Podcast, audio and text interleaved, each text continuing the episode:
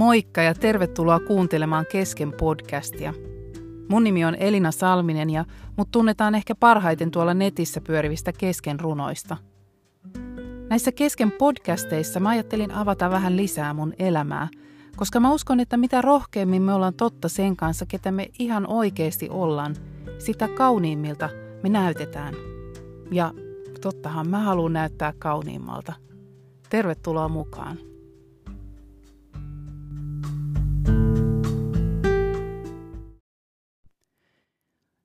Tässä podcastissa mä ajattelin puhua seisomisesta. Siitä, että osataanko me seistä oikein. Osaatko sä seistä oikein? Seisominenhan on semmoinen juttu, mistä puhutaan nykyisin paljon. Sanotaan, että istuminen tappaa ja, ja meidän tulisi olla tietoisia siitä meidän seisoma-asennosta ja vaihtaa asentoa, käyttää niitä sähköpöytiä, että meidän asento vähän muuttuisi sen päivän aikana ja meillä tulisi olla hyvät lihakset keskivartalossa, pitäisi jumpata ja, ja kannatella sitä hyvää ryhtiä. Ja pitäisi olla tietoinen siitä seisoma-asennosta. Tämä tuli mullekin aika selväksi silloin edellissyksynä, kun mulle tuli se välilevyn pullistuma tonne selkään ja sitten mäkin laitoin itselleni silitysraudasta semmoisen seisomapöydän, niin kuin moni muu silloin teki ja olin koko päivän seisomapöydällä, ajattelin, että nyt mä teen hyvää mun selälle. Ja kävikin niin, että se selkä tuli entistä kipeämmäksi, taas meni vähän takapakkia, koska ne selän lihakset ei sitten jaksanutkaan semmoista niin pitkää uuvuttavaa seisomista. Eli, eli ei saisi kuitenkaan sitten niinku ihan hirvittävän pitkään seistä, vaan pitäisi vaihtaa sitä asentoa. Ja niin hassua, kuinka – kuinka yksinkertainen juttu seisominen on ollut meille silloin pienenä, kun me ollaan, mäkin olen ollut yhdeksän kuukautta, kun mä oon noussut seisomaan innoissani ja ajatellut, että jee, maailma on avoinna, niin tämmöisestäkin yksinkertaisesta asiasta voi tulla meille jo ongelma, josta pitää olla tietoinen.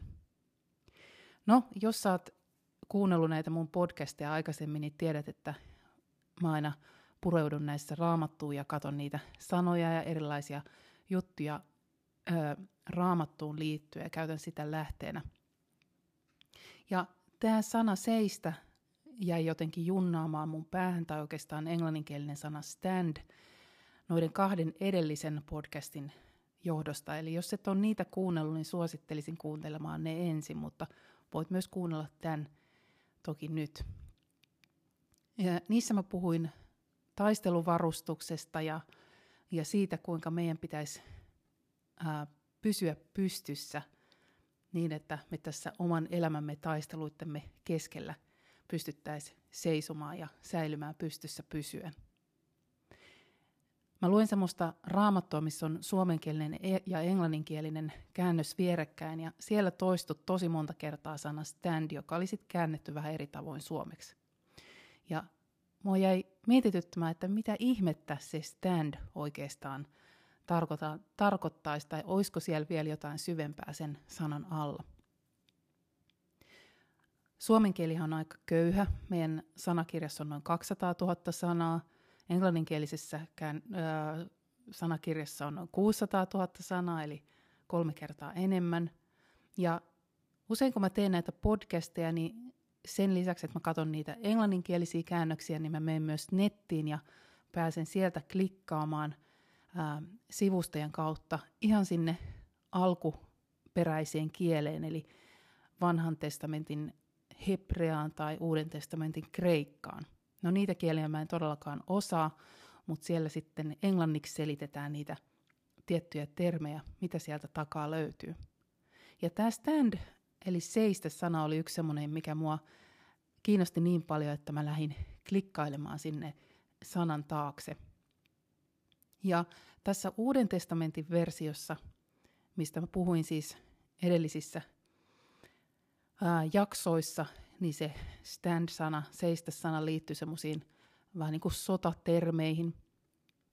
Mutta sitten mä kurkistin vielä tonne vanhaan testamenttiin, että no mitä se siellä tarkoittaisi. Ja tokihan sana seistä on niin yleinen, että sitä löytyy valtavasti tosi monessa kohdassa – mutta sieltä löytyi viisi eri merkitystä, millä tavoin ää, se seisominen, mitä, mitä sen seisomisen takana olisi, mitä se voisi tarkoittaa. Ja mä nyt äh, käyn nämä viisi esimerkkiä äh, tai viisi erilaista tapaa seistä äh, er, esimerkkeen avulla. Ja nämä, mä, mitkä mä valitsin, niin löytyy nämä neljä, löytyy Mooseksen elämästä. No sä varmaan muistat Mooseksen, se on aika keskeinen hahmo raamatusta. Se on se pieni vauva, joka, joka syntyi ää, juutalaiseen kotiin. Ja siihen aikaan sitten Faarao päätti, että, että ne juutalaiset orjat siellä, että ne lisääntyy ihan liikaa, että, että nyt pitää ne pienet poikavauvat saada sieltä pois. Ja, ja Mooseksen perheessä sitten pideltiin tätä suloista pientä vauvaa kolme kuukautta salassa piilossa jossain ja yritettiin saada sitä oikein pysymään huomaamattomana, ettei se, ettei se mitenkään paljastaisi itkullansa olemassaoloa e, tai muuten. Ja sitten kuitenkin, kun Mooses vauva oli vähän isompi, tosiaan kolme kuukautta, niin hänen äitinsä ja isänsä päätti, että, että he kokeilee vielä yhtä keinoa. He laittoi semmoisen Kaisla korin rakensi sille Moosekselle, laittoi semmoiseksi vesitiiviiksi ja lähetti sen pienen vauvansa sinne Niilin jokeen. Ja Mooseksella oli isosisko Mirjam, joka sitten lähetettiin seuraamaan sitä ää, kaisla koria, että mihin se päätyy. Ja niin kerrotaan sitten, että Mirjam – jäi jonkin matkan päähän nähdäkseen, mitä lapselle tapahtuisi.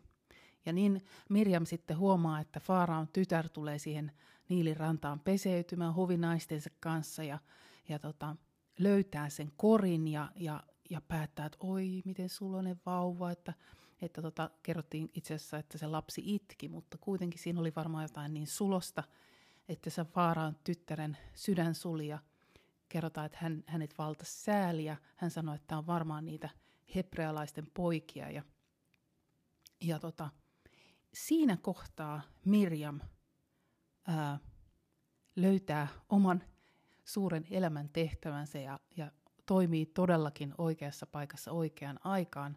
Hän nimittäin tulee sieltä piilosta esiin ja sanoo, että hei, että, että meneekö mä hakemaan tänne jonkun hebrealaisnaisen, joka voisi imettää tätä poikaa sulle. Ja Faaraon tyttären mielestä se on hyvä idea, tee niin ja, ja, ja tota, Mirjam lähtee sitten hakemaan tietysti oman äitinsä ja, ja niinpä Mooses säilyy hengissä ja hänen tarinansa jatkuu. Mutta ensimmäinen näistä viidestä seistä sanasta löytyy nimenomaan tästä kohdasta, siitä kuinka Mirjam – ää, jäi jonkin matkan päähän nähdäkseen, mitä lapselle tapahtui. Siellä löytyy sana stand, seistä. Ja se viittaa sellaiseen, ää, että seisoo tilannetta seuraten. Eli seisoo tavallaan jossain paikassa tai jossain asemassa. Ää, toisissa raamatun kohdissa oli myös joku kuningas, joka oli siellä omassa asemassaan. Mutta tässä kohtaa Mirjam seisoo siinä asemassa, että hänellä on niin kuin ikään kuin rooli vahtia sitä pientä vauvaa. Eli seisoa ää, sivussa tai tietyssä asemassa, paikassa ja seuraa, seuraten sitä tilannetta. Se on ensimmäinen versio seuraamisesta. No sitten toinen kohta, joka löytyy taas Mooseksen elämä, elämästä. Ja se onkin sitten siinä vaiheessa, kun Mooseksen elämä on mennyt jo tosi paljon eteenpäin. Hän sai siellä sitten kasvatuksen Faraon hovissa ja sitten suurin piirtein nelikymppisenä tajus, että hän on itse juutalainen. Ilmeisesti hänen äitinsä ja isänsä oli sitten kuitenkin pystynyt siellä jotenkin pysymään siinä kasvatuksessa mukana ja, ja hän tajuu, kuinka huonosti niitä – orja kohdellaan ja hän tappaa yhden semmoisen ähm, orjen tota, työnjohtajan ja, ja päättää sitten paeta sieltä hovista, lähtee erämaahan pitkää aikaa siellä vaan lammas paimene, paimenena, vaikka on saanut tämmöisen ihan uh, parhaan koulutuksen, mitä siihen aikaan kuka voi saada siellä hovissa.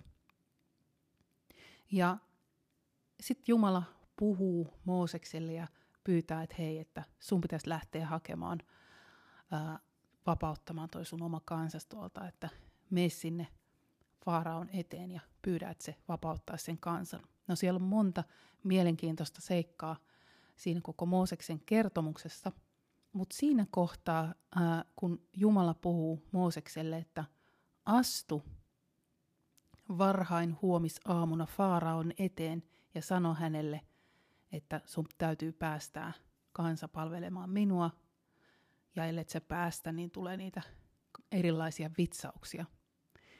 Niin siinä kohtaa se seistä-sana tarkoittaa sitä, että seistä jonkun edessä ja esitellä itsensä tai esitellä asiansa. Eli seistä siis tarkoittaa myös sitä, että seisoo jonkun edessä esitellen joko itsensä tai asiansa. Ja tämä seisominen voi tarkoittaa myös sitä, että me seistään Jumalan edessä ja esitellään oma asiamme. Meidän itseämme ei ehkä hirveästi tarvi esitellä, voi vaan sanoa, että hei, sä tiedät kuka mä oon. Silloin kun me esitellään ää, jotain asiaa tai seistään jossain edessä, niin me tiedetään, että siihen liittyy semmoinen tietynlainen tutina. Mä en tiedä, onko sä jännität sä esiintymistä. Me ollaan jokainen varmaan joskus jouduttu tilanteisiin, jossa me ollaan pidetty esitelmiä tai, tai joskus tuntuu jännittävältä jopa esitellä itsensä, kun on uusia ihmisiä paikoilla. Me joudutaan seisomaan ja, ja tavallaan olemaan varmoja siitä, että tässä on tämä mun asia ja mä kerron sen nyt teille. Ja myös sitä siis tarkoittaa seisominen. No kolmanneksi Mooseksen elämästä löytyy tämä seisomis sana taas sitten eteenpäin, kun lopulta sitten Faarao päästi ää, monien vitsausten jälkeen Israelin kanssa sieltä pois ja ne, he lähtee sitten, lähtee sitten kohti sitä luvattua maata ja ensimmäinen este tulee siellä Punaisen meren kohdalla. Ää, edessä on meri, ja takana on Faaraon sotajoukot, jotka, jotka näkyy sieltä tulevan äh, ahdistavan perässä ja vaan pölypilvi näkyy, kun ne suuret sotajoukot, niiden ratsut tulee sieltä ja israelilaiset alkaa olla aivan paniikissa, että mitä, mitä, mitä, mitä me nyt tehdään. Mutta Mooses sanoo kansalle, älkää pelätkö, vaan pysykää aloillanne. Ja nyt tämä pysykää aloillanne on se missä käytetään sitä sanaa stand. Niin saatte nähdä, kuinka Herra pelastaa teidät. Sellaista, mitä te tänään näette tapahtuvan egyptiläisille, ette enää milloinkaan saa nähdä. Herra sotii teidän puolestanne, olkaa te hiljaa. Eli tämä seisominen on semmoista, että me seistään hiljaisena ja paikallaan ja odotetaan jotain ihmeellistä, odotetaan vapautumista. Eli tämä seisominen, vaikka tässäkin kohtaa, niin kuin kaikissa nämä seisominenhan on verbi, se on aktiivista toimintaa, niin kuin me tiedetään, että, että vaikka me vaan seis, seistäisi jonossa, niin me joudutaan pitämään kiinni niistä lihaksista ja me ei voida lössäyttää meidän koko kehoamme, koska se on se seisominen tarvitsee sitä meidän kaikkea lihasvoimaa. Niin tämä on ää, sitä, että siihen seisomiseen ei liity mitään muuta tekemistä kuin sitä, että odottaa hiljaa paikallaan ja odottaa vapautusta. Ja niin sitten käy, että, että punainen meri aukeaa, tämä suuri ihme tapahtuu ja koko Israelin kanssa pääsee sen meren yli ja sitten ne ää, Faaraon soturit jää sinne meren alle. Ja väitetään, että sieltä ää, punaisen meren pohjasta. Siitäkin on vähän ää, ollut erilaisia mietteitä, että missä kohtaa se punainen meri nyt sitten täsmälleen on silloin sijainnut, mutta tota, väitetään, että sieltä olisi löytynyt tämmöisiä ää, sen ajan vaunujen renkaita ja, ja tota, ää, ni, niistä sotavaunuista jääneitä. jääneitä palasia sinne pohjalle. No sitten neljäs seisominen ää, liittyykin jo Mooseksen ää,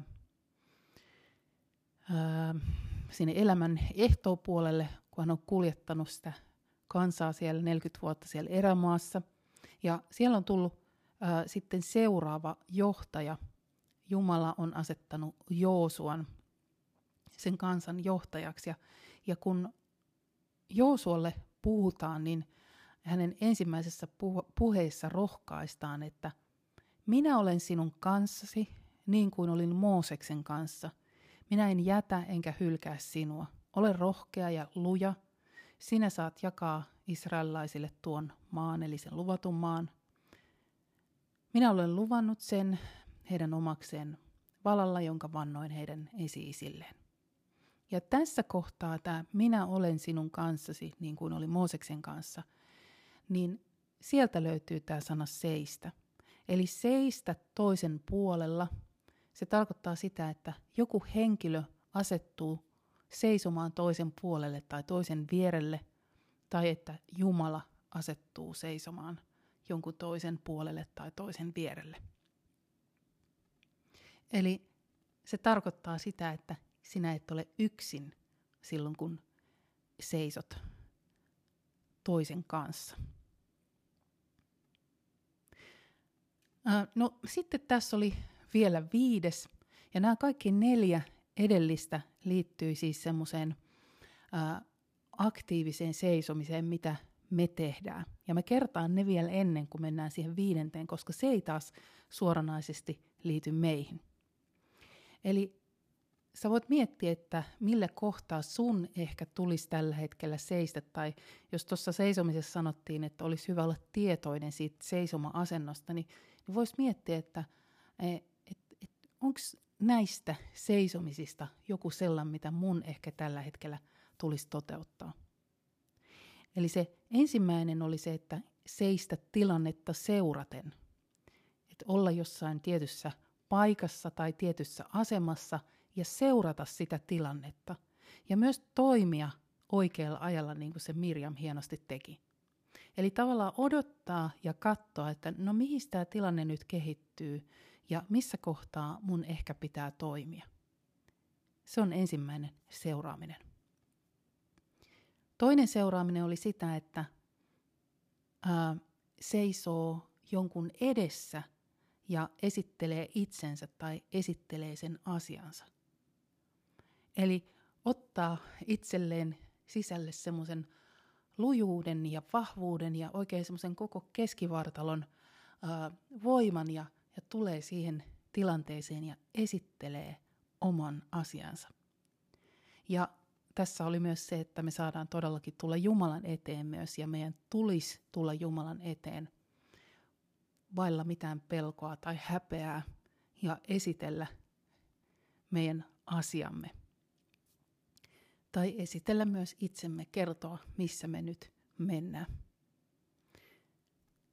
Kolmas homma oli se, että, että seistä vaan hiljaa ja paikallaan ja odottaa vastausta.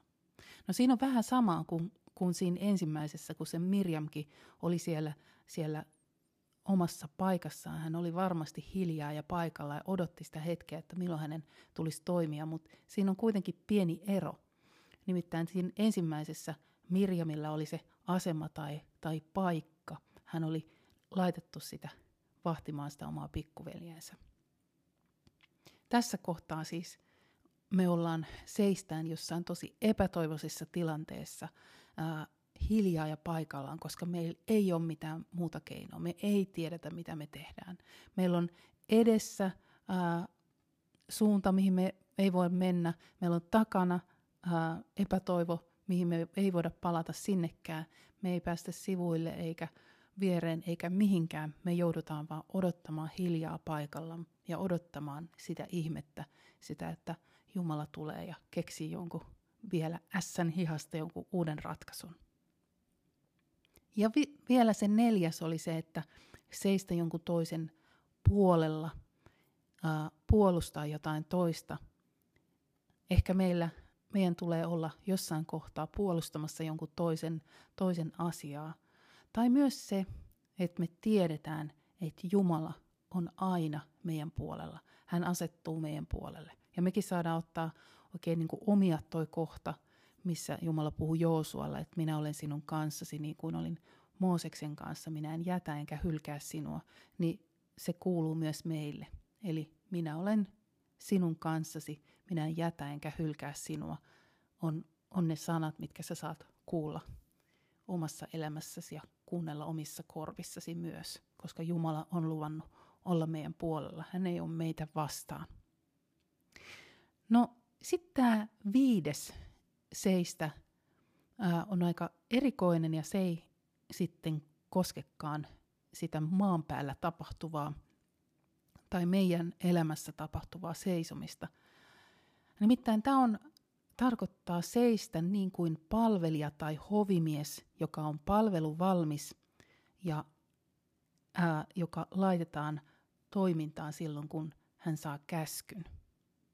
Eli palvelija tai hovimies, se on aika mielenkiintoinen kuva, mikä meille tulee helposti heti semmoinen äh, jostain tosi hienosta ravintolasta, jossa, jossa joku hovimies tai, tai tarjoilija seisoo siellä sivussa ja seurailee koko ajan tilannetta ja, ja heti kun hän saa käskyn tai hän tietää, että nyt pitää toimia, niin hän toimii. Tai hovimies, muut tulee mieleen Downton Abbyn, mikä sen, sen ihanan vanhan hovimiehen nimi nyt olikaan, joka aina tiesi, mitä toi piti tehdä ja hän sai käskyn sieltä omalta isännältään. Eli seistä palveluvalmiina. Mutta tämä ei koskekaan nyt meitä ihmisiä, vaan näissä raamatun paikoissa puhutaan enkeleistä. Eli enkeleistä, jotka on Jumalan luomia, tämmöisiä henkiolentoja, taivaallista sotajoukkoa. Ja niiden tehtävä on toimia Jumalan tällaisina hovimiehinä tai palvelijoina. Ja tämä onkin itse asiassa silleen mielenkiintoinen, mä oon miettinyt pitkään, että pitäisikö mun tehdä podcasti näistä enkelijutuista, koska tähän on tosi jotenkin semmoista trendikästä nykyään, että, että ollaan kauan kiinnostuneita enkeleistä. Mutta kristinuskon mukaan se yksinkertainen ero, äh, kun ruvetaan puhumaan enkeleistä, on se, että äh, enkelit tulee toimia aina Jumalan kanssa yhteydessä. Eli niitä enkeleitä ei palvota, ää, niitä ei etsitä jotain tiettyä enkeliä johonkin tiettyyn omaan ongelmaan, vaan aina lähestytään Jumalaa.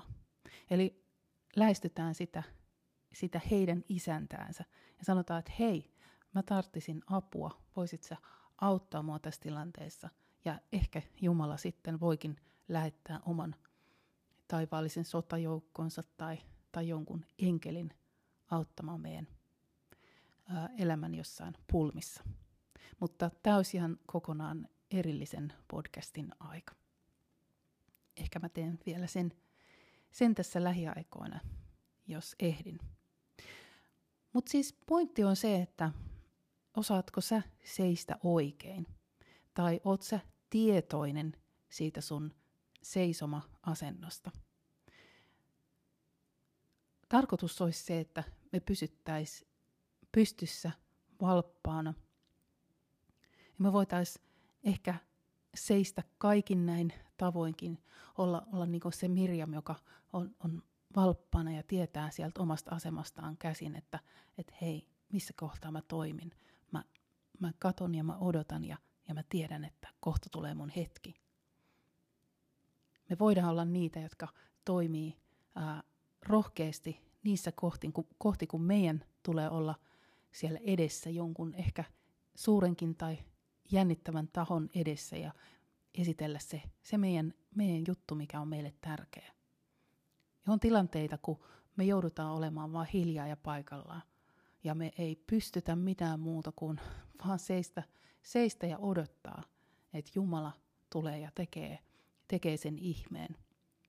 Ja silloin on hyvä muistaa nimenomaan, että toi mitä tuossa sanottiin, että olkaa te hiljaa, koska Jumala sotii meidän puolesta. Ja usein me sössitään kyllä tilanteet sillä, että, tai ainakin itse on sössinyt monet tilanteet sillä, että mä oon mennyt puhumaan liian aikaisin. Eli usein kannattaisi muistaa se, että olla vaan hiljaa ja odottaa. Se ei tarkoita semmoista, että makailee vaan pelkästään sohvalla ja no katsotaan nyt mitä tapahtuu, vaan odottaa sitä Jumalan apua.